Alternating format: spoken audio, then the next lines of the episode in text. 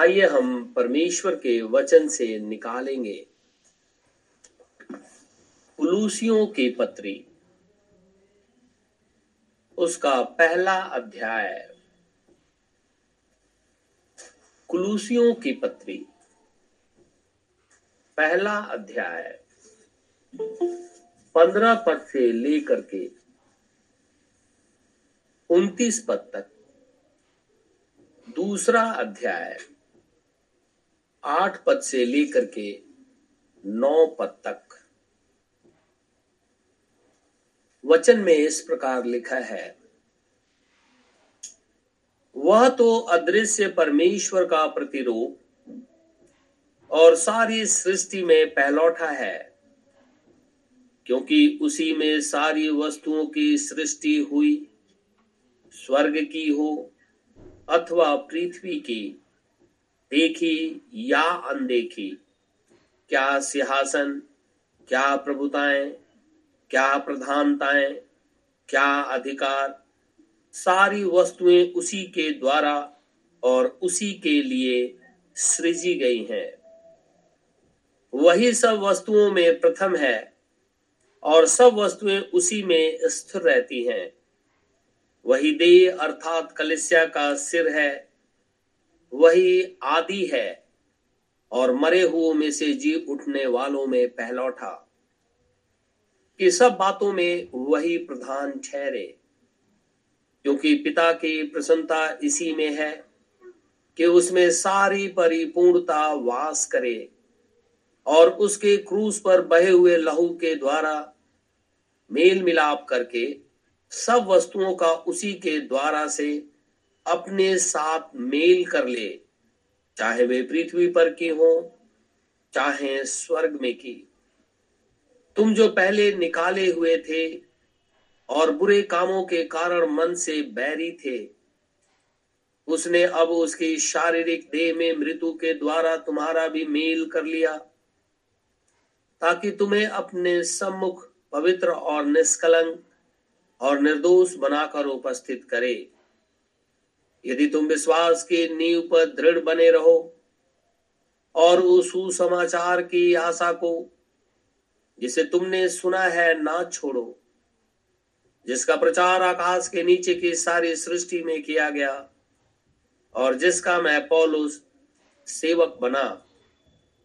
अब मैं उन दुखों के कारण आनंद करता हूँ, जो तुम्हारे लिए उठाता हूँ और मसीह के क्लेशों की घटी उसकी देह के लिए, अर्थात कलिसिया के लिए, अपने शरीर में पूरी करता हूँ, जिसका मैं परमेश्वर के उस प्रबंध के अनुसार सेवक बना, जो तुम्हारे लिए मुझे सौंपा गया, ताकि मैं परमेश्वर के वचन को पूरा पूरा प्रचार करूँ।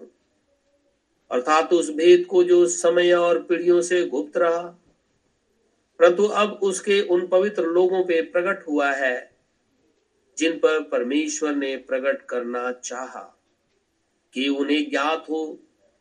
यह अन्य जातियों में उस भेद की महिमा का मूल्य क्या है? और वो ये है कि मसीह जो महिमा की आशा है, तुम में रहता है। जिसका प्रचार करके हम हर एक मनुष्य को चेतावनी देते हैं और सारे ज्ञान से हर एक मनुष्य को सिखाते हैं। कि हम हर एक व्यक्ति को मसीह में सिद्ध करके उपस्थित करें। इसी के लिए मैं उसकी उस शक्ति के अनुसार जो मुझमें सामर्थ्य के साथ प्रभाव डालती है, तन मन लगाकर परिश्रम भी करता हूँ। दूसरा अध्याय, आठ और नौ पद। चौकस रहो कि कोई तुम्हें उस तत्व ज्ञान और व्यर्थ धोखे के द्वारा अपना अहेर न बना ले। जो मनुष्यों की परंपराओं और संसार की आदेश शिक्षा के अनुसार तो है, पर मसीह के अनुसार नहीं। क्योंकि उसमें परमेश्वरत्व की सारी परिपूर्णता सदैव वास करती है। परमेश्वर के इस वचन के पढ़े और सुने जाने पर आशीष हो। आमिन। हम प्रभु का आज फिर से बहुत ही धन्यवादित है कि परमेश्वर ने हमें एक मौका दिया है कि हम अपने पापों से पश्चाताप कर लें और प्रभु यीशु मसीह के नाम से बपतिस्मा लें। निश्चित रीति से खुदामन खुदा हमारे पाप मिटा देगा और अपनी आत्मा से परिपूर्ण करेगा, जिसकी प्रतिज्ञा उसने स्वयं हमसे की है। हम प्रभु का इसलिए भी बहुत धन्यवादित है। खुदा ने हमें वचन सुनने का और सुनाने का भी मौका दिया है। क्योंकि दिन धीरे धीरे बुरे होते चले जा रहे हैं। कलेसियाएँ धीरे धीरे अपने अस्तित्व को खोती जा रही हैं। ऐसे समय में ये संसार के अंदर में बहुत ही कम ऐसे चर्चेज हैं। जो मूल वचन का प्रचार करते हैं, बिना लोभ, बिना लालच के। और खुदा ने हमें ये मौका दिया है, हम इसके लिए अपने प्रभु को हृदय से धन्यवाद करते हैं। हम प्रभु का इसलिए भी धन्यवाद करते हैं कि हम सभी जन परमेश्वर की उपस्थिति में बैठे हुए हैं। परमेश्वर हमारे मध्य में मौजूद है। स्वर्गीय सेना हमें चारों तरफ़ से घेरे हुए है, क्योंकि हम सभी जन एक मन, एक चित हो करके अपने परमेश्वर के पास आए हुए हैं। इसलिए खुदामन खुदा भी हमारे मध्य में मौजूद है। क्योंकि हम मनुष्यों की परंपराओं के अनुसार यहाँ नहीं बैठे हुए हैं। ट्रेडिशन बहुत है। मसीही जगत के अंदर में और लोग उसे फॉलो करते हैं। लेकिन हम जो यहाँ रात्रि के समय में बैठे हुए हैं, मसीह के अनुसार बैठे हुए हैं। क्योंकि ये अंत का समय चल रहा है। आप निश्चित इस बात को जाने, इसमें दो राय नहीं है। हम अंत के समय में ही चल रहे हैं। और वो अंत के समय में जो सात कलिसिया काल है, जिसको खुदावंद खुदा ने ही उनके कालों को बांट दिया है। परमेश्वर ने बांटा है कि कौन से कलिसिया काल कितने साल तक चलेगी? क्योंकि उस काल के अंदर में परमेश्वर ने अपने नबी को, अपने सेवकों को भेजा ताकि वो पृथ्वी पर जाए और खुदावन खुदा के वचन को सुनाए। और उस काल के दुनिया की बात हो रही है ये। और उस काल के अंदर में जो लोग भी पाए जाते हैं, उस संदेश को ग्रहण करें।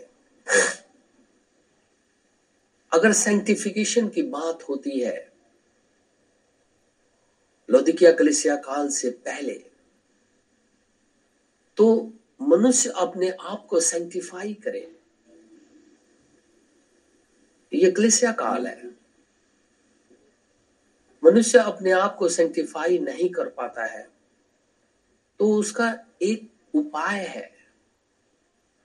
और वो उपाय ये है, यीशु मसीह के लहू में से होकर के खुदावन खुदा के पास पहुँच जाए, क्योंकि वो एक मार्ग है।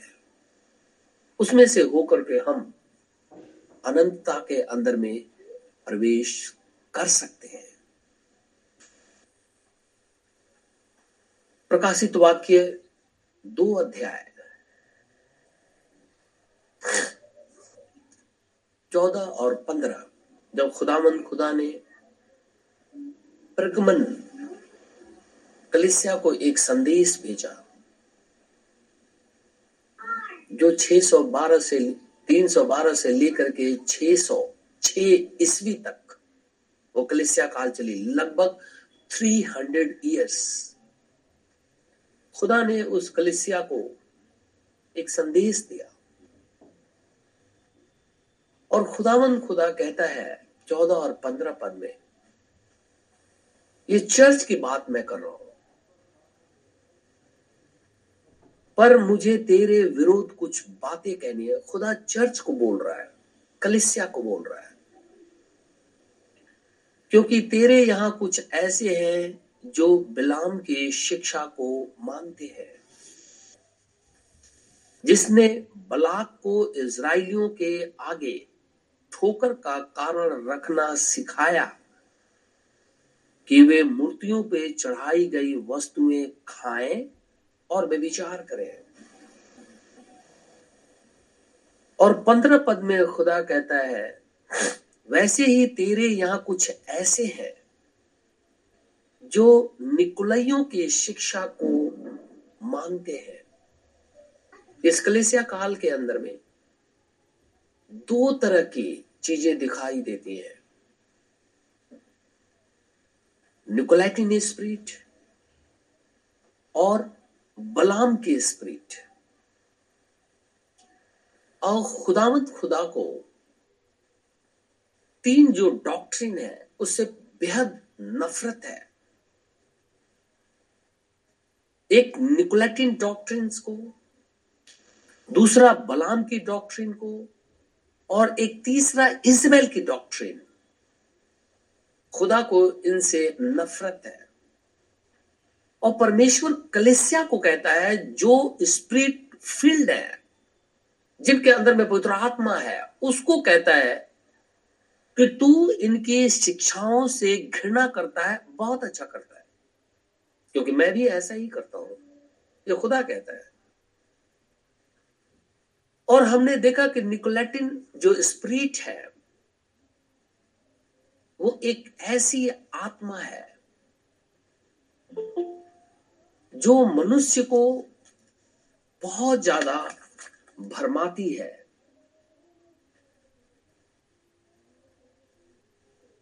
चर्च के अंदर में वो सबसे पहले घुसती है। प्रेज द लॉर्ड कहते हुए। और धीरे धीरे अपना अधिपत्य यानी अपनी विचारधारा, अपनी शिक्षाएँ चर्च के अंदर में लागू कर देती है। परमेश्वर का वचन नहीं। परमेश्वर का वचन कलिसिया के अंदर में होना चाहिए। यह खुदा का कहना है। तभी तो हम उसके बेटे और बेटियाँ हैं। लेकिन जब निकोलेटिन आत्मा अंदर आती है, तब वो परमेश्वर के वचन को बाहर निकालती है, अर्थात कलिसिया के अंदर में एक ऐसी स्प्रिट मूवमेंट करने लगती है कि अगर कोई विश्वास में कमज़ोर है या नई नया विश्वासी कोई आया हुआ है या वो बाउंड्री लाइन बिलीवर है। कभी इधर है, कभी उधर है। या अनबिलीवर है। वो इस आत्मा के प्रभाव में आ जाता है और फिर वो बाहर निकल जाता। स्पिरिचुअली खुदा कहता है, मुझे इनसे नफरत है। बलाम की शिक्षा यह है भकाओ और कलिसिया को मूर्ति पूजा और फॉर्निकेशन बेविचार के अंदर में फंसा दो। ये बलाम की डॉक्ट्रिन है। कलिसिया को बेविचार में फंसा दो। स्पिरिचुअली ताकि वो नाश हो जाए। ब्रदर ब्रैनम कहते हैं कि kick out the wicked spirit of Balaam from the church of God in the name of Lord Jesus Christ Balaam की आत्मा को जो दुष्ट है विकट है, परमेश्वर की कलिसिया में से किक आउट कर दो। उसे बाहर निकाल दो। नहीं तो वो पूरे कलिसिया को बर्बाद कर देगी। और इसीलिए खुदामन खुदा, परगमन चर्च को यह कहता है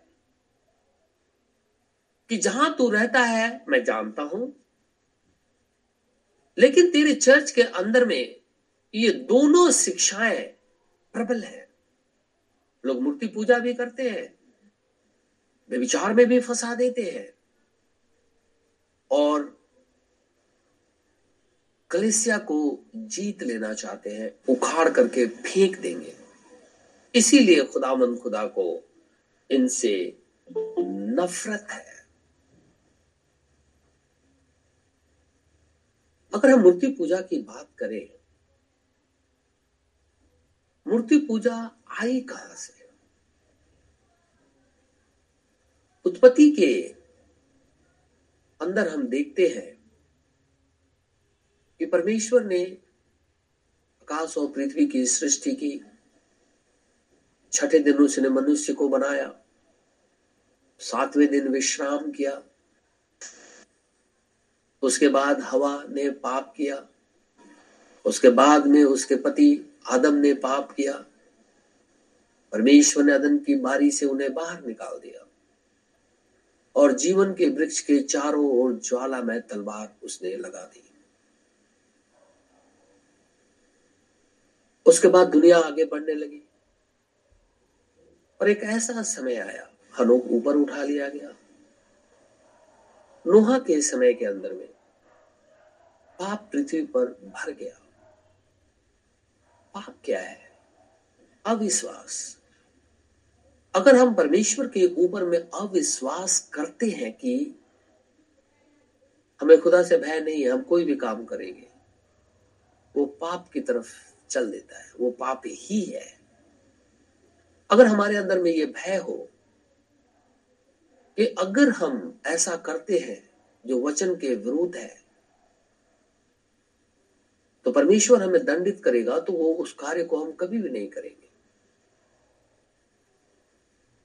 लेकिन अगर भय खत्म हो गया, डर खत्म हो गया, परमेश्वर से कोई डर नहीं है तो मनुष्य अविश्वास करता है, क्योंकि अविश्वास करता है तभी तो उसे डर है। अगर विश्वास करता तो उसे भय होता, खुदा दंडित करेगा। लेकिन शैतान उसके अंदर में अविश्वास डाल देता है कि कुछ नहीं होगा, कुछ नहीं हो सकता। और फिर वो मनुष्य पाप करता है। नूह के समय में पाप हुआ। बाइबल कहती है, इतना ज़्यादा पाप था, इतना ज़्यादा पाप था कि खुदा नीचे आ गया। और आ करके लोहा से उसने बातचीत किया।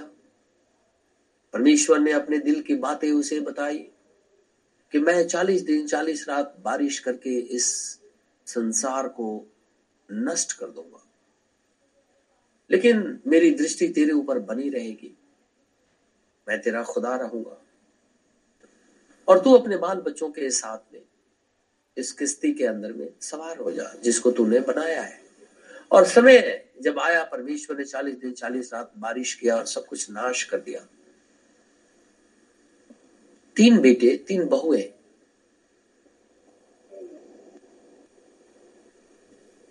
बचाई गई नू और उसकी पत्नी, आठ जन हुए।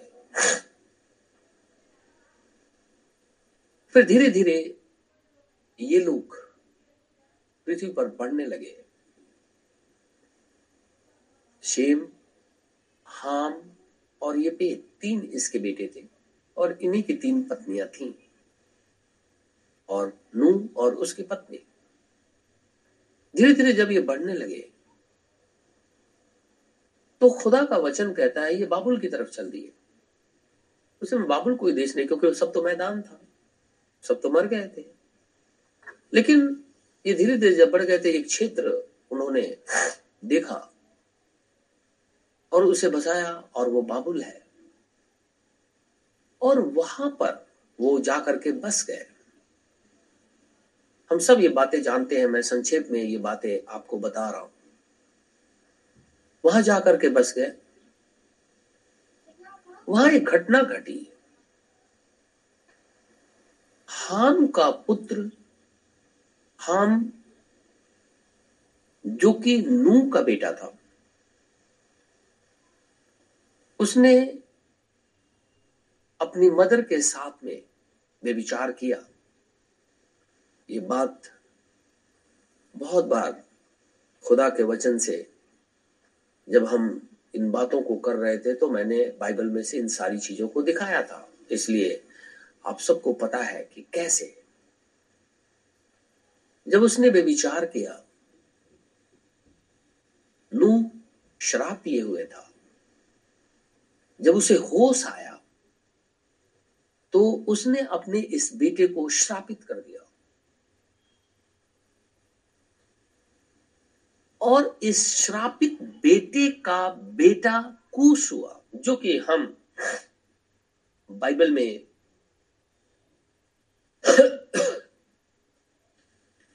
जेनेसिस के अंदर में पढ़ सकते हैं। उत्पत्ति दस अध्याय छह पद में इस वर्णन है कि उसका बेटा हुआ। और हाम का बेटा, कूस, और कूस का बेटा निमरोध हुआ। अब हम थोड़ा सा हिस्ट्री देखेंगे। और हिस्ट्री हम वो देखेंगे जो उस काल के अंदर में लिखी गई है। उस काल से संबंधित जितने भी हिस्टोरियंस हैं, और दूसरी तरफ़ Roman Catholic encyclopedia Roman Catholic की कुछ बुक्स जो कि इन बातों को वर्णन करती है, उससे हम बातचीत करेंगे। एक हिस्ट्री की बात करेंगे वो बाइबल में नहीं है। बाइबल में कूस तक है। हाम का बेटा कूस कूस का बेटा निमरोध इतिहासकार कहते हैं, जो हाइजीनस इतिहासकार है, वो कहता है कि इजिप्शियन और ग्रीक के कल्चर के अंदर में, उसकी संस्कृति के अंदर में कूस जो है, उसको वो लोग बाल बोलते थे, हरमेस बोलते थे, जुपिटर बोलते थे, मरकरी बोलते थे, जीनस बोलते थे, और फाइनली वो देवताओं का पिता कहा जाने हम इसे ध्यान से सुनेंगे हिस्ट्री है। मूर्ति पूजा कैसे आई? खुदा ने इज़राइल को जंगल में सीने पर्वत पे यह व्यवस्था दिया दिया था कि तुम मूर्ति पूजा मत करना। लेकिन मैं बात कर रहा हूँ जेनेसिस से। हिस्ट्री कर रहा हूँ हिस्ट्री की बातें बता रहा हूँ।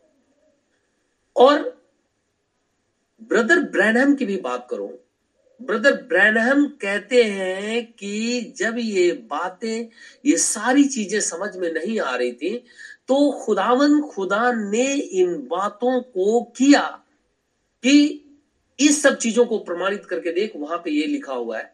और फिर जब वो चीज़ें हुई तो जब विजिटेशन हुआ, तब वो इन बातों को रिवील करता है कि ये बात ठीक है। तो वो कहते हैं, ब्रदर ब्रैनम कि ये कूस जो है, जो हाम तो श्रापित है, और उसका बेटा हुआ तो वो श्राप के अधीन है, क्योंकि व्यवस्था में लिखा हुआ है कि खुदा जिसको श्रापित कर दे, उसको आशीषित कोई नहीं करता। और यह भी लिखा है कि दस पीढ़ियों तक दस पीढ़ियों तक वो कर्ज उसके साथ में बना रहता है। ये बाइबल में लिखा हुआ है। दस पीढ़ियों तक कर्ज बना रहता है। तो पर नू खुदा का जन्म था। जब उसने देखा कि मेरे बेटे ने ऐसा काम किया है तो उसे श्रापित कर दिया। जो कि जेनेसिस दस अध्याय छह से बारह में पढ़ेंगे तो ये सारी घटनाएँ हैं कि कैसे, क्या हुआ। उसके बाद में जब ये श्रापित हुआ तो इसका बेटा भी, चूँकि दस पीढ़ियों तक चलेगा बेटा भी हो गया। श्राप के अंदर में। उसके बाद में जब हम आगे चलते हैं तो उसका एक बेटा हुआ निमरोध तो वो भी श्राप के अंदर में है, क्योंकि दस पीढ़ी तक ये चलेगा। जो लय व्यवस्था की पुस्तक डिटोनॉमी इन सब में ये बातें लिखी हुई हैं। हमने बहुत बार इसे पढ़ा है, इसलिए हम इसे पढ़ेंगे नहीं, समय को बचाएँगे। तो ये अंत में देवताओं के पिता की उपाधि से पुकारा भी जाने लगा। और रोमन रोमन की जो पौराणिक कथाएँ हैं, पुरानी जो कथाएँ हैं, उसमें कुश को जीनस नाम से पुकारा गया है। ये जीनस ही है। फिर इजिप्शियन जो संस्कृति है, कल्चर है, उनके जो अभिलेख हैं, अभिलेख हम समझते हैं, जो पत्थर पे कुछ कुछ चीज़ें लिख दी जाती हैं, जैसे हम अपने देश की बातें करें तो जो हम अपने देश की हिस्ट्री जब बीसी में देखते हैं तो बहुत सी चीज़ें जो हैं, वो पत्थर के ऊपर में लिखी हुई है। आप जब यही दिल्ली के अंदर में बहुत सी चीज़ें देखेंगे जो कि यीशु मसीह से पहले की बातें हैं, जो किंग हुआ करते उनकी बहुत सी चीज़ें लिखी हुई है। वो अभिलेख है। तो इजिप्शियन जो मिस्री अभिलेख है, जो पत्थर पे लिखे हुए हैं, उसमें लिखा हुआ है कि कूस जो है, वो बेल है हरमेश भी कहलाया और हरमेश का अर्थ होता है हाम का पुत्र। ये इजिप्शियन शिलालेख पत्थर की पट्टियों पे पुराने समय में खोज किया गया तो वो लिखा हुआ है। तो बात अब प्रूफ हुई कि कूस जो है हाम का पुत्र है। और इजिप्शियन ही इंस्क्रिप्शन शिलालेख, संस्कृति ये कहती है कि वही बेल है वही हरमेश है वही जुपिटर है वही मर्स, ए, मरकरी है वही जीनस है और वही देवताओं का अनुवादक भी अपने आप को घोषित कर दिया। उसके बाद में जरा मैं एक बाइबल से एक वर्ष पढ़ूँगा इसको लेते हुए। हम निकालेंगे प्रेरितों के काम। उसका चौदह अध्याय। प्रेरितों के काम। चौदह अध्याय। आठ पद से मैं पढ़ता हूँ, थोड़ी ध्यान से सुनेंगे। लुसरा में एक मनुष्य बैठा था, जो पांवों का निर्बल था। वह जन्म ही से लंगड़ा था और कभी ना चला था। वह पौलुस को, वह पौलुस को बातें करते सुन रहा था। पौलुस ने उसकी ओर टकटकी लगाकर देखा कि उसे चंगा हो जाने का विश्वास है। और ऊँचे शब्द से कहा, अपने पांवों के बल सीधा खड़ा हो जा। तब वह उछलकर चलने फिरने लगा। लोगों ने पौलुस का यह काम देखकर लुकाउनिया की भाषा में ऊँचे शब्द से कहा, देवता मनुष्यों के रूप में होकर हमारे पास उतर आए हैं। बरनबास और पौलुस वहाँ मौजूद थे। उन्होंने बरनबास को ज्यूस और पौलुस को हिरमेस कहा, क्योंकि वह बातें करने में मुख्य था। और इजिप्शियन अभिलेख ये कहता है कि हरमेस कूस है और कूस हाम का बेटा है। और इसीलिए वो प्रथा उन क्षेत्रों के अंदर में प्रचलित थी कि देवता जो है, ये काम करता है। जबकि पॉलुस ने प्रभु यीशु मसीह के नाम से उसे हील किया था। लेकिन ये पौराणिक कथाएँ उनके मध्य में मौजूद थी और वो लोग उसी की वर्शिप करते थे और जब आप नीचे पढ़ेंगे तो लिखा उसके मंदिर भी था वहाँ पे। तो मंदिर के अंदर में कोई होगा, चाहे वो पत्थर का कुछ भी हो। तो उसको वो देवता मानते थे।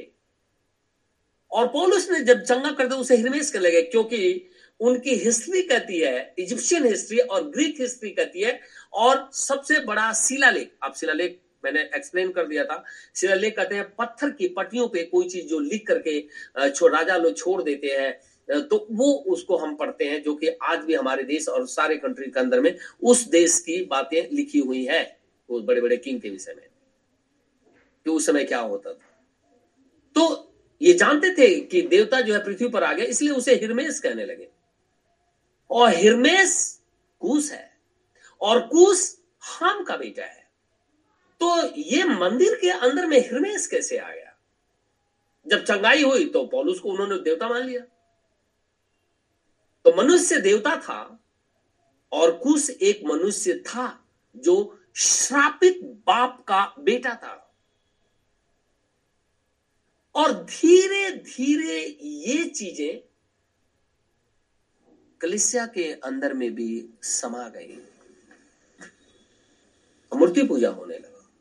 उन देव मनुष्यों की मूर्तियाँ बना करके लोग वर्शिप करने लगे। यहाँ लिखा हुआ है, जब आप नीचे पढ़ेंगे, तेरह पद में, जूस के उस मंदिर का पुजारी जो उनके नगर के सामने था, बैल और फूलों के आहार फाटकों पर लाकर लोगों के साथ बलिदान करना चाहता था। कि देवता के सामने हम बलिदान करेंगे। वो तो पौलुस खड़ा था। खुदा के, यीशु मसीह के नाम से उसने चंगाई दी थी। परंतु बरनबास और पौलुस प्रेरित ने जब यह सुना तो अपने कपड़े फाड़े और भीड़ में लपके और पुकार कर कहने लगे, हे लोगों, तुम क्या करते हो? हम भी तो तुम्हारे समान दुख सुख भोगी मनुष्य हैं और तुम्हें सुसमाचार सुनाते हैं कि तुम इन व्यर्थ वस्तुओं से अलग होकर जीवते परमेश्वर की ओर फिरो। कूस के समय से ही मूर्ति पूजा शुरू हो गई। क्योंकि वो अपने आप को देवताओं के पिता के रूप में और आगे जब हम इन शिलालेखों को पढ़ेंगे तो वो अपने आप को देवताओं का इंटरप्रेटर भी घोषित कर दिया कि मैं ही इंटरप्रेटर हूँ। यानी देवता मेरे से कुछ भी कहते हैं और जब देवता मेरे से कुछ कहते हैं तो वो मैं आपको सुना देता हूँ। अब कुछ उनका देवता हो गया। हम जानते हैं आगे चल करके निमरोध के विषय में कि सारी घटनाएँ हुई। वो अपने आप को देवता बाबुल का घोषित कर दिया। उसकी पत्नी ने, उसकी खुद की पत्नी ने अपने आप को स्वर्ग की रानी घोषित कर दिया। और जब स्वर्ग की रानी उसने अपने आप को घोषित कर दिया, फिर हिस्ट्री के अंदर में जाएँगे तो वो बच्चा जनने वाली थी। और उसने ये कह करके लोगों को बाबुल वासियों को भरमाया कि ताकि राजपाट न चला जाए, कि देखो तुम्हारा ही देवता जो निमरोध है मेरी कोक के अंदर में आ गया है। अपने पति को। और फिर इस रीति से वो आगे बढ़ने लगे। तो यहाँ तीन बातें हैं। निमरोध, जो कि एक शासक था, लेकिन हिस्ट्री कहती है कि वो जब शिकार खेलने गया हुआ था जंगल के अंदर में तो सुअर ने उसे मार दिया था। और उसकी उम्र उस समय चालीस साल थी। उनकी बेबीलोनियन हिस्ट्री पढ़ेंगे तो आपको ये सारी चीज़ें मिलेंगी। चालीस साल का था, सुअर ने उसे मार दिया। जंगली सुअर शिकार खेल रहा था, वो मर गया। उसके बाद में वो बाबुलवासी चालीस दिन तक उपवास किए। वो धीरे धीरे लैंड सीज़न में काउंट होने लगा। क्योंकि वहीं से ये सारी चीज़ें बहुत देर बाद निकल करके आई और लैंड सीज़न में काउंट होने लगा। और फिर उसने ये कह दिया, उसकी स्त्री ने, कि मेरी कुक में वही निमरोध वापस आ गया है। और फिर वो जो है इसराइल बाबुल वासी जो है उस पर विश्वास कर करके और उसे देवता मान करके और इसे स्वर्ग की रानी मान करके और इसकी उपासना करने लगे, जो कि यर्मिया नबी की पुस्तक में लिखा हुआ है कि इन लोगों ने स्वर्ग की रानी को तपावन दिया जिससे कि मुझे नफरत है। ये खुदा बोलता है। यर्मिया नबी इस बात को कहता है। यहाँ पे पौलुस को इन लोगों ने ये बातें कह दी। क्योंकि अब मूर्ति पूजा, चूँकि कुश अपने आप को देवता का पिता, आगे जब पढ़ेंगे तो लिखा है, अपने आप को इंटरप्रेटर कहने लगा। फिर अपने आप को ईश्वर घोषित कर दिया। एक श्रापित बाप का बेटा, मूर्ति पूजा बहुतेवाद उसी काल से बहुत से ईश्वरों की वर्षिप होने लगी, क्योंकि परमेश्वर तो था ही। लेकिन शैतान ने इस रीति से कार्य किया। शैतान लुसीफर इस रीति से इसके अंदर में आ गया कि ये अपने आप को देवता घोषित कर दिया और इसी की सम्मति से बाबुल के अंदर में इन्होंने मीनार को खड़ा करना शुरू। जो कि परमेश्वर को यह बात अच्छी नहीं लगी। आप ऊँचा घर बना देते हैं तो खुदा को इससे बुरा लगता है? नहीं लगता। परमेश्वर को वहाँ बुरा क्यों लग गया? इसलिए क्योंकि ये अपने आप को देवता घोषित करके और लोगों को संगठित कर करके उनके अंदर में अपने आप को ईश्वर घोषित कर दिया। और बाइबल कहती है, बाइबल में अब आते हैं तो कहते हैं, एक ही बोली, एक ही विश्वास, सब कुछ एक ही था। क्योंकि नू से ही दुनिया आगे की तरफ़ बढ़ी, इसलिए नू जो लैंग्वेज बोलता था, वही लैंग्वेज उसके बच्चे बोलेंगे। लेकिन परमेश्वर ने वहाँ बाबुल के अंदर में जब भाषाओं को चेंज कर दिया, तब अलग अलग भाषाएँ पृथ्वी पर बोली, जाने लगी। जब ये पौलुस ऐसा कर रहा था, मुझे घटना याद आता है, मैं उस घटना को ज़रूर बोलूँगा। हम सब जानते हैं, ब्रदर ब्रैनहम को। एक बार वो, जब हमारे इंडिया आए हुए थे बॉम्बे ये मैं सोचता हूँ कि 57 की बात है। उसी काल के समय की बात होगी। तो बॉम्बे आए हुए थे।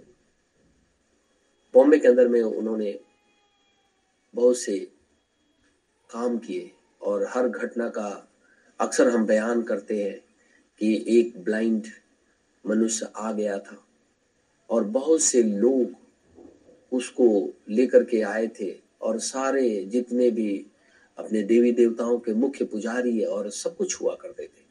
वो आगे बैठे हुए थे, ताकि इसे देखें कि ये क्या करता है।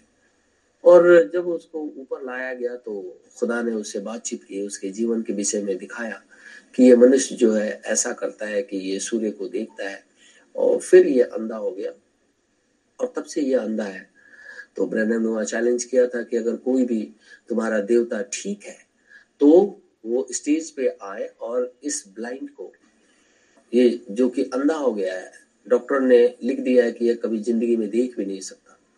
खुद ये कह रहा है, अपने सारे सर्टिफिकेट लेकर के आया हुआ है। तो कोई भी पुजारी, महंत, धार्मिक गुरु, जो भी अपने आप को कहता है, वो आए और इसकी आँखों को वापस कर दे अपने देवता के नाम से तो मैं उसे मान लूँगा। और कोई नहीं आया, अंत में ब्रैनम ने उसे कहा कि मैं प्रभु यीशु मसीह के नाम से कहता हूँ कि तू देखने लग। और वो उछल ला और उसके बाद वो देखने लगा। और पूरे भीड़ के अंदर में हलचल मच गई। सारे लोग जो ब्रैनम को झूठा ठहराने के लिए आए थे बॉम्बे के अंदर में, जो मंदिर, मस्जिद या जो कुछ भी है, गुरुद्वारा और जो नाना प्रकार के देवी देवताओं को मानते हैं, वो सब झूठा, उनके मुख्य पुजारी झूठा ठहराने के लिए आए थे, वो सब शर्मिंदा होकर के चले गए। क्योंकि उनके ही बीच में, उनके ही लोगों को परमेश्वर ने चंगा किया। लेकिन मैं एक दूसरी घटना का बयान करूँगा। ब्रनम को वहाँ से डेली मीटिंग जब वो आते थे तो होटल में जहाँ ठहरे हुए थे तो एक व्यक्ति है, वो डेली वहाँ से उनको कार से ले आता था, मीटिंग स्थान तक। फिर जब मीटिंग खत्म हो जाती थी तो वापस उन्हें होटल ले जाकर के छोड़ देता था। रोज ऐसा ही करता था। लेकिन वो ब्रहनम से कुछ बोलता नहीं था। रोज ब्रहनम को ले जाता, ले आना सुबह शाम। तो ब्रहनम ने उससे कहा कि, तुमने मेरी बहुत सेवा की ये बॉम्बे की बात बता रहा हूँ मैं। ब्रहनम ने अपने उस ड्राइवर से कहा, आपने मेरी बहुत सेवा की। बताओ मैं आपके लिए क्या करूँ? मैं आपके लिए क्या करूँ? आप बोलो। वो हिचकिचा रहा था। उसने कहा कि, आप मेरे घर चलिए। बोला, ठीक है, मैं आपके घर चलता हूँ। रहम जानता था, क्योंकि खुदा ने उसे ये बात बताई थी कि क्या घटना घटने वाली है। वो आदमी उसे अपने घर लेकर के गया। जब उसके घर लेकर के गया तो लोग खुशियों से झूमने लगे कि एक शख्स ऐसा जिसको छूने के लिए मीटिंग के अंदर में हज़ारों हज़ारों लोग धक्का मुक्की करते रहते हैं कि इसे छू ले। और हज़ारों हज मरीज़ लेकर के रोज आते हैं कि ये चंगाई दे दे। आज मेरे घर आया है। तो लोग इस बात से बहुत ज़्यादा मतलब खुश थे। ब्रैनम, जानते थे कि खुदा की ये योजना है, मुझे क्यों लाया गया है?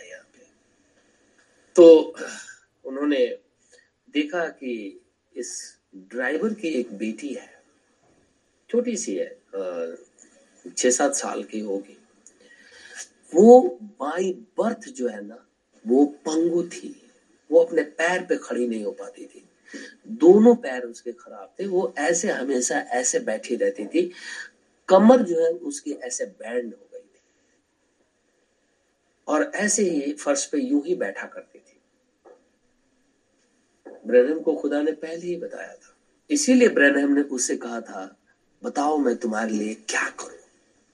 तुम क्या चाहते हो? क्योंकि तुमने मेरी सेवा की तो मैं भी तुम्हारे लिए कुछ करना चाहता हूँ। बताओ। वो शर्म से नहीं बोल रहा था कि पता नहीं मेरे घर जाएँगे कि नहीं जाएँगे और मीटिंग में मेरी बेटी नहीं आ सकती है, क्योंकि मैं उसे ले नहीं आ सकता, क्योंकि इनको ले जाना, ले आना पड़ता है। फिर मैं ये पता नहीं सुनेंगे कि नहीं सुनेंगे। बड़े बड़े लोग लगे हुए मंत्री लगे हुए थे। इवन कहते हैं कि डॉक्टर राजेंद्र प्रसाद भी उस मीटिंग के अंदर में बैठे हुए थे। और कहते हैं डॉक्टर राजेंद्र प्रसाद ने कहा था, उनको गठिया की प्रॉब्लम थी, अथराइटिस था। उन्होंने कहा कि आप मेरे लिए दुआ करिए तो ब्रैनम ने शायद ये कह दिया कि आप यीशु मसीह को ग्रहण करेंगे। मैं दुआ करूँगा, आप ठीक हो जाएँगे। खुदा आपको हील कर देगा क्या आप प्रभु को ग्रहण करेंगे? यीशु मसीह को। तो उसने आना कहानी की तो उसने कोई दुआ भी नहीं की। तो बड़े बड़े लोग वहाँ मीटिंग में होते थे, जिसको कि ये लोग छूने से डरते थे। और एक मामूली ड्राइवर कैसे ऐसा कर सकता है? लेकिन खुदा ने ये बातें उससे कही थी। उसके दिल में ये बातें थी। लेकिन वो बोल नहीं पाता था प्रणम से। प्रणम, उसके घर गए थे, उसे पता था, खुदा ने ये बातें कही है, इसके घर में ऐसा है। तो जब वो घर के अंदर में गए तो वो बच्चे भी बड़ी तेज़ी से खुश होकर के उसे बोलने लगे, आप हमारे घर आए हैं, बैठिए। छोटा बच्चा ही था। प्रणब ने कहा, ठीक है, आपके घर में बॉल है? कोई भी बॉल? तो उन्होंने कहा हाँ ये बच्चे को देते हैं, छोटा सा बॉल है। बोला, ले करके आइए। वो बॉल लेकर के आए, उसके पिता आया। उसने बॉल को ब्रैनर ने ऐसे फेंका दूर और बोला, आप बेटा, जाकर के उसे उठा करके ले आओ। तो वो ऐसे ट्रेवलर ऐसे चलने लगी। तो एक बार ब्रैनर बोला in the name of Lord Jesus Christ खड़ी हो जाए एकदम। अब दौड़ करके जाकर के बॉल लेकर के आ। जैसे ही उसने बोला, वो जंप करके खड़ी हो गई और जाकर के बॉल लेकर के आ गई। एकदम उसके पाँव में बल आ गया। यीशु मसीह के नाम में। अब आप ये बताइए, फिर कैसे हम दूसरे की वर्शिप कर सकते हैं? कैसे? वो लड़की एकदम खड़ी हो। गई और ब्रैनम ने कहा, जाओ। खुदा तुझे बहुत आशीष देगा। फिर वो अपने होटल को चले गए। उनको जाकर के छोड़ दिए पॉलुस के साथ भी ऐसा ही पॉलुस प्रॉफिट है, जो पहली कलिसिया काल का मैसेंजर भी है, एंड प्रॉफिट भी है। ब्रैनहम लोदिकिया कलिसिया काल का मैसेंजर भी है और प्रॉफिट भी है। और इन दोनों कलिसियाओं के बीच के जो काल है, वो रिफॉर्मर है। सुधार। और ये स्टार है। और ये स्टार खुदामंद खुदा के हाथ में है। लेकिन यहाँ पे जो घटना घट रही है, उत्पत्ति में इस बात का वर्णन है कि मूर्ति पूजा आई कहाँ से? तो इस कूस ने जो हाम का बेटा है, अपने आप को ईश्वर घोषित कर दिया। और वहाँ से वो चीज़ें इजिप्शियन, ग्रीक और उन क्षेत्रों के अंदर में जो भी लोग थे, वो धीरे धीरे चलते हुए और पूरे मसीही समाज के अंदर में समा गई। और यही कारण है कि रोमन कैथलिक चर्च आज मरियम के वर्शिप करता है और शर्मिंदा नहीं होता। और जब कुश मर गया तो उसके जो लोग थे, कुश के, अब उसे प्रार्थना करने लगे, क्योंकि वो देवता था। उसके कब्रों पे जाकर के दुआएँ मांगने लगे। जिस दिन मरा था, उस दिन चले जाते थे। और उससे दुआ करते, क्योंकि वो इंटरप्रेटर था। वो अपने आप को ईश्वर घोषित किया था। वो अपने आप को प्रभु का अनुवादक घोषित किया था और अपनी वर्शिप करवाता था। तो मृतकों की आत्माओं से जब कलिसिया का जुड़ाव होने लगा एक साथ जुड़ गए तो कलिसिया के अंदर में भी सोल्स डे मनाया जाने लगा। और यही कारण है कि लोग ग्रेवियार्ड पे जाते हैं, सोल्स डे के दिन तो शायद नवंबर में होता है वो। जाते हैं, उसे लिपा पोती करते हैं, फूल चढ़ाते हैं, चादर चढ़ाते हैं, बिरयानी चढ़ाते हैं, अगरबत्ती चढ़ाते हैं, शराब चढ़ाते हैं। ये ईसाइयों की बात कर रहा हूँ मैं। और उससे दुआएँ करते हैं और कहते हैं कि ये खाएगा, खुश हो जाएगा। ये तो कूस के साथ में ऐसा हो रहा और कहते हैं, एक इतिहासकार जो हाइजेनस है, वो कहता है कूस ने ही लोगों को मीनार बनाने के लिए प्रेरित किया, जिसको निमरोद ने बनवाया था। उसने लोगों को विचलित किया कि बहु ईश्वर की वर्शिप करें। क्योंकि अगर एक ईश्वर की वर्शिप करेंगे तो इसका जो स्थान है वो तो खत्म हो जाएगा। ये तो ईश्वर फिर नहीं रहेगा। ये सिखाने लगेगा कि वन गॉड है तो इसको कौन वर्शिप करेगा? कोई करेगा ही नहीं। इसीलिए बहु ईश्वरवाद बहुत से देवताओं की वर्शिप शुरू हो गई। क्योंकि इसका बेटा की वर्शिप होने लगी। उसकी वर्शिप होती ही थी। उसका बेटा निमरोध है, उसकी वर्शिप होने लगी। उसके बाद में उसकी इस्लामिस पत्नी थी, उसकी वर्शिप होने लगी। और धीरे धीरे ये कह करके वर्शिप होने लगी। और जब ये लोग उस मरे हुए व्यक्ति से, उस मरे हुए व्यक्ति की आत्मा से जब अपने आप को जोड़ने लगे तो ये कृतात्मा, ये दुष्ट आत्मा की वर्शिप होने लगी। और वो कलिसिया के अंदर में समा गई। और यही कारण है कि रोमन कैथोलिक चर्च जितने लोग मरते हैं ना, वो सबको सेंट्स बना करके और उनकी आत्माओं से अपने आप को जोड़ देते हैं। आपको बड़ा ताजुब होगा। मुझे भी ताजुब हुआ था जब मैंने इस चीज़ को पढ़ा था, क्योंकि मेरे पास में एक किसी ने बुक्स बुक दिया था रोमन कैथलिक की। तो उसमें लिखा है कि अगर आपको कोई कैंसर हो जाए तो आप जो है, वो मदर टेरेसा से दुआ करिए। मदर टेरेसा, मदर मरियम को बोलेगी, मदर मरियम फिर यीशु मसीह को बोलेगी और फिर यीशु मसीह जो है आपको, पिता को बोलेगा, फिर वो चंगा होगा। मतलब इस तरीके से चैनल है। तो इस आत्मा से अपने आप को जोड़ना, ये तो दुष्टात्मावाद है। उस आत्मा से हम अपने आप को कैसे जोड़ सकते हम तो खुदावंत खुदा से अपने आप को जोड़ सकते हैं। फिर भी लोग कलिसिया के अंदर में, सिर्फ़ रोमन कैथलिक नहीं, प्रोटेस्टेंट भी इसके अंदर में इन्वॉल्व है और प्रोटेस्टेंट भी ग्रेवयार्ड के अंदर में जाते हैं। आप जाइए दिल्ली के अंदर में, आप देखिए, ग्रेवयार्ड ऐसे उस दिन सोल्स डे के दिन चमकता है कि आप सोचेंगे कि पता नहीं क्या हो गया ग्रेवयार्ड के अंदर में। सब जगह अगरबत्ती, मोमबत्ती ऐसे जलता रहता है, जैसे कि वहाँ दिवाली और दूसरे कोई फेस्टिवल आ गया है। ऐसे जगमगाने लगता है। इस रीति से मनुष्य अपने आप को जोड़ने लगा। और जैसे जैसे जोड़ना शुरू किया, वैसे वैसे जो है दुष्टात्मावाद और कलिसिया के अंदर में और संसार के अंदर में मूर्ति पूजा शुरू हो और खुदा आकर के फिर ये बात उसने खुद पत्थर की पटिया पे अपने हाथ से लिखा था। जब मूसा को चालीस दिन बुलाया था उसने, मूसा चालीस दिन पहाड़ पे चढ़ गया।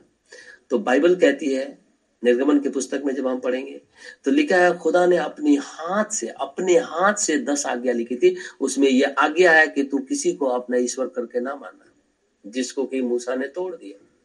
लेकिन जब वही मूसा दूसरी बार खुदा ने बुलाया उसे तो खुदा कह लगा, अब तू लिख अपने हाथ से। पहले खुदा ने लिखा था। अब वो बोलता है, तू लिख। ऐसा मत कर। फिर कलिसियाएँ क्यों करती है? अब ये कलिसिया के अंदर में, समाज से निकल कर कलिसिया के अंदर में आ गया, क्योंकि आप वहाँ से जब नूह से देखेंगे तो वो तो खुदा को जानते ही थे। क्योंकि नूह से तो परमेश्वर ने बातचीत किया था। अब नूह अपने बेटे और बेटियों को ये सारी बातें बताई थी और उनके बेटे बेटी इस बात को जानते थे क्योंकि शादीशुदा थे, इसलिए वो कोई छोटे बच्चे नहीं थे कि उनको ये समझ नहीं है। तो सारी बातों को जानते थे कि एक परमेश्वर है। फिर जब एक परमेश्वर है तो फिर आज ट्रिनिटी क्यों है? बुरा लगता है। लेकिन यही सच है। हम ट्रिनिटी पे बिलीव नहीं करते। और अगर हम ब्रदर ब्रैनम की बात करेंगे ना तो बहुत लोगों को बुरा लगता है। ब्रदर ब्रैनम कहते हैं, जो ये निकोलेटिन और बलाम की आत्मा है, जो विश्वावृत्ति करवाती है होसे नबी की पुस्तक चार अध्याय के अंदर में, ये वही आत्मा है जो कि ऑर्गेनाइजेशन, जितनी भी संस्थाएँ और चर्चेज हैं, जो ऑर्गेनाइज है, जो उनके अंदर में अपनी डॉक्ट्रिन है, ये वही आत्मा है जो उन कलिसियाओं के अंदर में काम करती है। फिर भी हम वहीं जाते और उन्हीं की सुनते अगर हम खुदा से प्यार करते तो हम उन बातों को छोड़ करके बाहर निकल आते ब्रदर ब्रनम कहते हैं कि ये वही स्पिरिट है जो उनको घेरे हुए है। उसमें से इसीलिए बाइबल में लिखा है तो प्रकाशित वाक्य पुस्तक में कहता है मेरे लोगों, बाबुल में से निकल करके भागो। चलो मत, भाग जाओ। बाइबल कहते भागो। जितना तेज़ी से भाग सक यर्मिया नबी की पुस्तक में लिखा, निकल करके भागो। नहीं तो वो आत्मा तुझे मार डालेगी। कैसे? परमेश्वर से अलगाव कर देगी। और परमेश्वर से अलगाव मृत्यु है, मौत है। अब डेथ के अंतर्गत में आ गए खुदामन खुदा, जो सारी सृष्टि का मालिक है, उसको छोड़ करके, कूस के काल से जो हाम का बेटा है, वहाँ से बहु ईश्वरवाद आगे की तरफ़ बढ़ा और क्योंकि वह देवताओं का एक इंटरप्रेटर है, अनुवादक भी है तो यही चीज़ें लोगों के अंदर में गड़बड़ी लेकर के आई और हिस्ट्री कहती है कि यहीं से सब कुछ बेकार होने लगा। और एक इंस्क्रिप्शन जो शिलालेख है, उस पर लिखा हुआ है, कहते हैं कि महाजल प्रलय के बाद कई युगों तक लोग जो की उपासना, आराधना करते थे, जो जानते हैं जो कौन है? आप, मैं सुना होगा अक्सर, बोलते हैं जेरूशलेम। बोलते हैं ना, इंग्लिश में जे ई लिखते हैं, जेरूशलेम। हिंदी में बोलते हैं येरूशलेम। इसका मतलब य को जब ही बोलते हैं क्या? वो इंग्लिश में तो जेरूशलेम है, हिंदी में हम बोलते हैं येरूशलेम य है वो। तो जो जो है ना, वो य भी है। तो ये इंस्क्रिप्शन में लिखा हुआ है कि वो लोग जो वा की वर्शिप करते थे। उसकी वर्शिप किया करते और इसलिए बाइबल में कहीं कहीं लिखा हुआ है, जहोवा। उसकी वर्शिप करते थे, आदि में लोग। इंस्क्रिप्शन में लिखा हुआ। कहते हैं कि वो लोग जहोवा की उपासना आराधना करते थे। उस समय कोई विधि विधान नहीं था। जब वो नूह के बाद से। कोई विधि विधान नहीं था। सब लोग एक ही भाषा बोलते थे और तब कूस अपने आप को अचानक देवताओं का अनुवादक घोषित कर दिया। और कहने लगा कि देवता ने मुझसे कहा, एक बुर्ज बनाओ, मीनार बनाओ। और लोग वो मीनार बनाने लगे। खुदा को ये बात बुरी लगी और उसने वहाँ पे गड़बड़ी डाल दी। ये खुदावन खुदा कहता है। एक वर्ष में और निकालूँगा। प्रेरितों के काम उन्नीस अध्याय। उन्नीस अध्याय।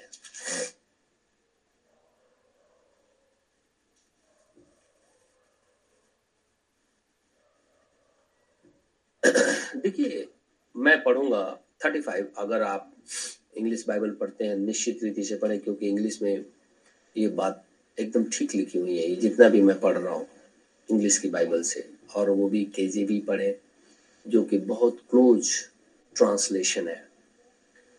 इब्रू का। लिखा हुआ है, पैंतीस पद पढ़ूँगा। तब नगर के मंत्री ने लोगों को शांत करके कहा, हे इप्सुस के लोगों, कौन नहीं जानता कि इफिसियों का नगर महान देवीस, अर्थनिस के मंदिर और जूस की ओर से गिरी हुई मूर्ति का टहलुआ है? जूस इजिप्शियन शिलालेख कहता है कि कूस ही बेल है, हर्मिस है, जुपिटर है, मरकरी है, जीनस है।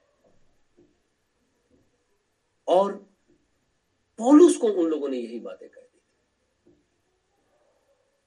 और यह जूस जो वो बातें कर रहा है जीनस के विषय में, ये वही है और वहीं से निकल करके आया है, क्योंकि बहुत ईश्वर एक साथ बाहर आ गया बहुत जगह चलने लगे। और स्थितियाँ धीरे धीरे खराब होने लगी। अब मनुष्य मनुष्य की पूजा करने लगा।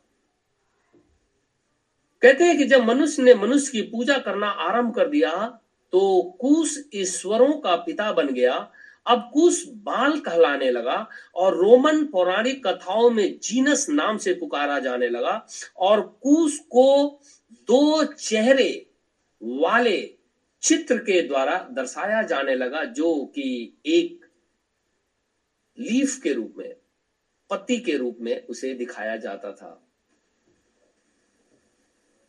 कहते हैं कि बेबीलोन में ही एक ईश्वरवाद, बहु ईश्वरवाद में बदल गया। वहाँ से शुरू हुआ।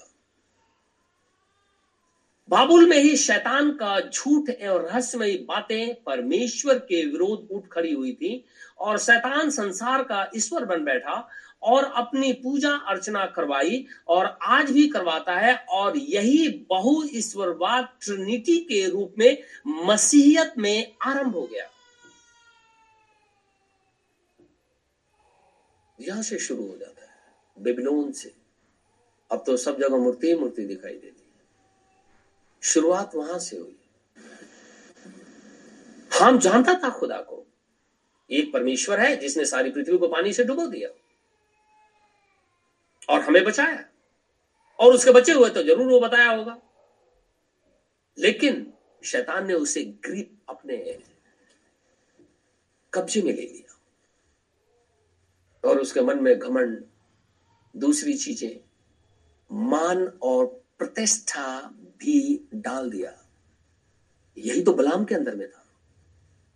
बलाक ने कहा, तू आकर के इसराइल को श्रापित कर, मैं तुझे पैसा भी दूँगा और तेरी प्रतिष्ठा, तेरा प्रमोशन भी कर दूँगा।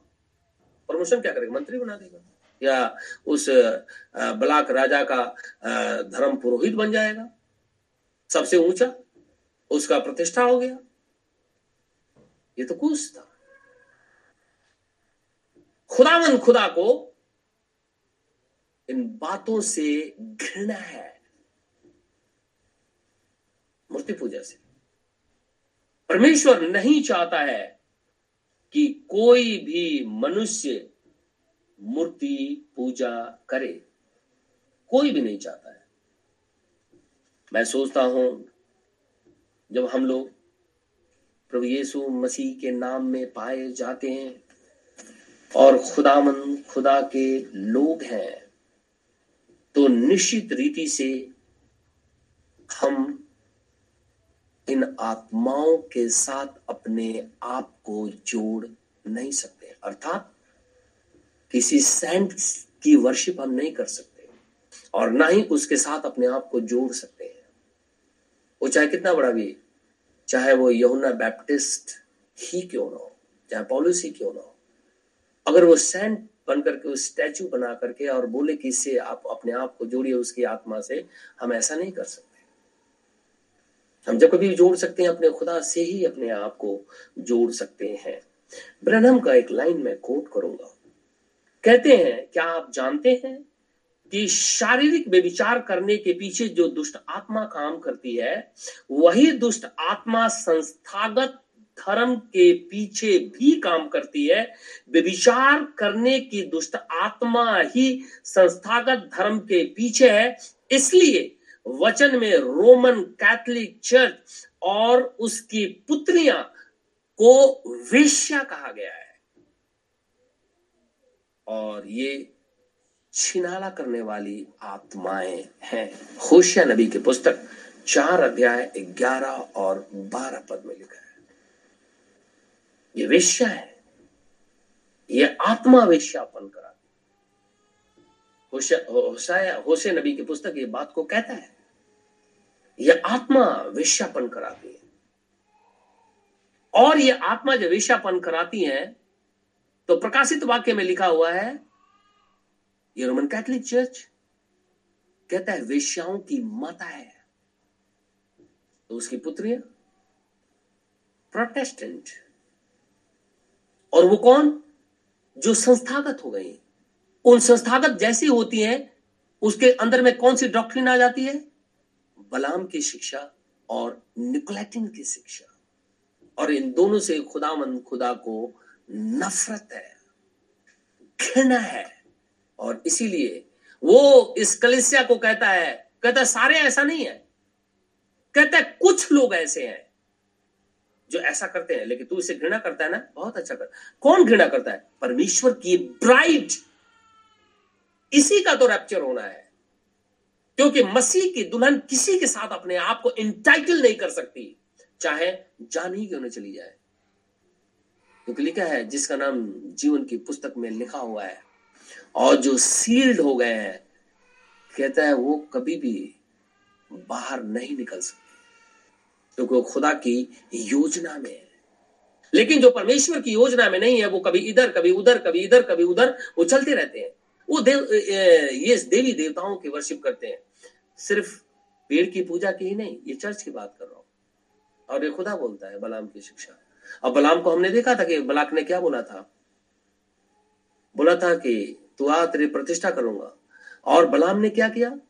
जब देखा कि मेरा कोई भी काम सिद्ध नहीं हो रहा, अब ना मुझे पैसे मिलेगा, ना प्रतिष्ठा मिलेगी, तब उसने इज़राइल को पाप में फंसा दिया। कैसे? मूर्ति पूजा में बुला दिया। मूर्ति पूजा, बाल क्या? बाल देवता की, वो लोग उपासना कर रहे थे। उसके भोज में बुला दिया। जाकर के खाने लगे और झुक करके दंडोत करने लगे। ओल्ड टेस्टमेंट में जब हम पढ़ेंगे निर्गमन की पुस्तक में वहाँ लिखा हुआ है, खुदा तुझे इसलिए लाल समुद्र के पास लेकर के आया, क्योंकि तू अगर लड़ाइयों की चर्चा सुनेगा, तू घबरा जाएगा इसराइल। और कहता है, मिस्र के अंदर में तुमने बहुत से उत्सव देखे हैं, लेकिन करान देश के अंदर में जब जाना तो उन देवी देवताओं के उत्सव, यहाँ तक कि उनके नाम की चर्चा भी मत करना। ये खुदा बोलता है निर्गमन की पुस्तक में। और कहते हैं कि बलाम ने इज़राइल को मानवीय कमजोरियों का पता लगाकर पाप में फंसा दिया। इज़राइली मिस्र में ऐसे उत्सव देखे थे, इसलिए जब उन्हें बालपोर के पर में बुलाया गया, तब वे बिना सोचे समझे चले गए और मुआबी स्त्रियों के साथ में उन्होंने विचार किया और उसका दंड हुआ। खुदा ने चौबीस हज़ार इसराइलियों को उसी दिन मार डाला। तो बलाम की शिक्षा क्या है? फॉर्निकेशन बलाम की शिक्षा क्या है? आइडल वर्शिप करना। लोगों को उसमें फंसा देना। अब आपको कोई सेंस की पूजा में फंसा दे कोई मरियम की पूजा में फंसा दे, कोई पोप की पूजा में फंसा दे, कोई क्रूस की पूजा में फंसा दे, कोई देवता की पूजा में फंसा दे, किसी डॉक्टर की पूजा में फंसा दे, क्या आप फंस जाएँगे? अगर फंस जाएँगे तो इट मीन्स ये है। शायद जीवन की पुस्तक में नाम नहीं है। क्योंकि इतना सुनने के बाद भी अगर खुदावन खुदा से हमारा अलगाव है, परमेश्वर ये जानता है, क्या होगा? लेकिन अगर हम खुदावन खुदा के पास रोते हुए आते हैं, निश्चित रीति से जानिए, परमेश्वर कहता है, तेरे अगर पाप लाल रंग के भी क्यों ना, इतना तूने गुनाह किया है कि तेरे पाप लाल हो गए हैं। कहता उसे धो करके सफ़ेद कर दूँगा मैं खुदा हम सबको आशीष और बरकत दे। आमीन। हम आगे देखेंगे अगले संदेश में। आइए हम प्रार्थना करेंगे। सर्वशक्तिमान प्रभु परमेश्वर, हमारे उद्धार करता प्रभु यीशु मसीह, स्तुति, प्रशंसा और बड़ाई तेरा ही हो। तेरा ही हो, क्योंकि तू ही प्रभु और तू ही परमेश्वर है। मैं चाहता हूँ प्रभु जी, अपनी आत्मा में हमें बनाए रख। क्योंकि ये बहुत ही मनोहर और भली बात है कि हम तेरे आत्मा में बने रहे। क्योंकि आत्मा में जीवन है और वो जीवन खुदा का जीवन है और जब वो खुदा का जीवन, उस एलोहिम का जीवन हमारे अंदर में होता है, हम खुदावन, खुदा के बेटे और बेटियाँ होते हैं। मैं चाहता हूँ प्रभु, अपनी आत्मा हमारे अंदर बनाए रख। हे परम पवित्र, दया कर। प्रार्थना करता हूँ प्रभु, कोरोना फैला है, डेंगू फैला हुआ है। नाना प्रकार की और भी बीमारियाँ फैली हुई हैं। इस छोटे से झुंड को बचा। उसे विनती करता हूँ, बचा प्रभु ताकि हम उस गंदी बीमारियों के शिकार होने ना पाए। स्तुति प्रशंसा केवल तेरा ही हो। इसराइल तेरी प्रजा है तो दया करता है, दया कर। यरूशलेम की शांति के लिए दुआ माँगता हूँ। वो तेरा पवित्र नगर है, रहम कर दिल्ली शहर, हमारे देश वरण संपूर्ण मानव जाति के लिए भी प्रार्थना करता हूँ। रहम कर ताकि लोग मरने से बच जाए। लेकिन हे परम पवित्र, मर्ज़ी तेरी पूरी हो। प्रार्थना अपने उद्धार करता यीशु नासरी के नाम से माँगता हूँ, इसे इसी घड़ी पूरा कर। आमिन। ऐ हमारे बाप, तू जो स्वर्ग में है, तेरा नाम पाक माना जाए, तेरी बादशाहत आए। तेरी मर्ज़ी जैसे स्वर्ग में पूरी होती है, ज़मीन पर भी हो। हमारे रोज की रोटी आज हमें दे। जिस प्रकार हम कसूरवारों को माफ़ करते हैं, तू भी मेरे कसूरों को माफ़ कर। हमें अजमाइश में न पड़ने दे, परंतु बुराई से बचा। क्योंकि बादशाह कुदरत और जलाल हमेशा तेरे हैं। आमिन।